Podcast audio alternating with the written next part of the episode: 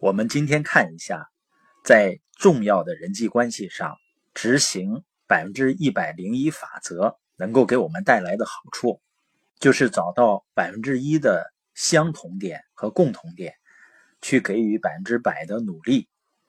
第一呢，它能够让你打下积极改变的基础。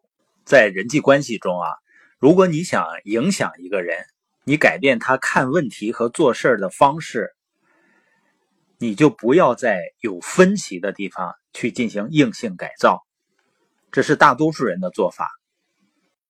实际上，在人际交往中，改变总是最早出现在双方一致的地方。那当你执行一百零一法则的时候，你找到共同点，然后将它扩大，就会成为积极改变的良好起点。第二呢？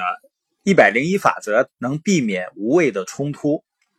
你觉得，当一个人他认为自己是正确的时候，你跟他争论有没有用呢？啊，肯定是没用的。但是，当你集中在别人跟你一致的地方的时候，就不会有冲突了，因为你俩都是对的。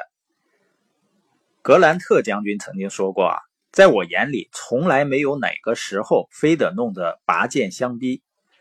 所以，如果你能够避免冲突，为什么还要挑起争论呢？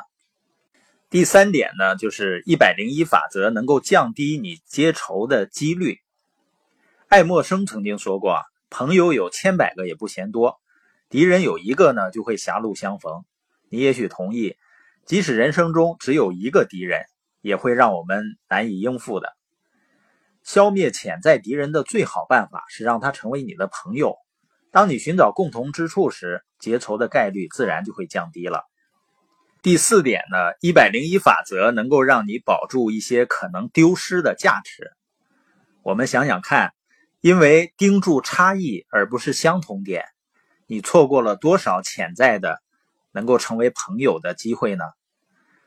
我们又丧失了多少有可能会带来报酬丰厚的商业合作的机会呢？实际上，在我自己生意发展的过程中啊，类似的损失是比比皆是的。很多人呢，仅仅是因为性格的差异和善于挑剔，而丧失了非常好的商业合作伙伴。纽约洋基队的前任队长乔麦卡锡曾经说过：“不能跟四百尺击手相处好的队长，全都是疯子。”所以，如果你想让自己敞开胸怀，迎接有价值的潜在的关系，就好好试用一下一百零一法则。第五点呢，百分之一百零一法则啊，能够让你对自己在人际关系中扮演的角色感觉良好。很多人喜欢挑别人毛病呢，是想通过对比，让自己的形象更高大。你应该遇到过这样的。喜欢谈论别人缺点和不足的人吧。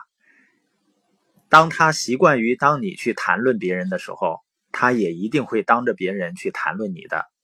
所以呢，这些人处理关系的方式呢，很少让人别人感觉到他很高大，反而呢，寻找别人的优点，并且关注共同之处的人，会对自己发挥的作用感到非常有满足感。第六呢，一百零一法则能让你顺利的度过难关。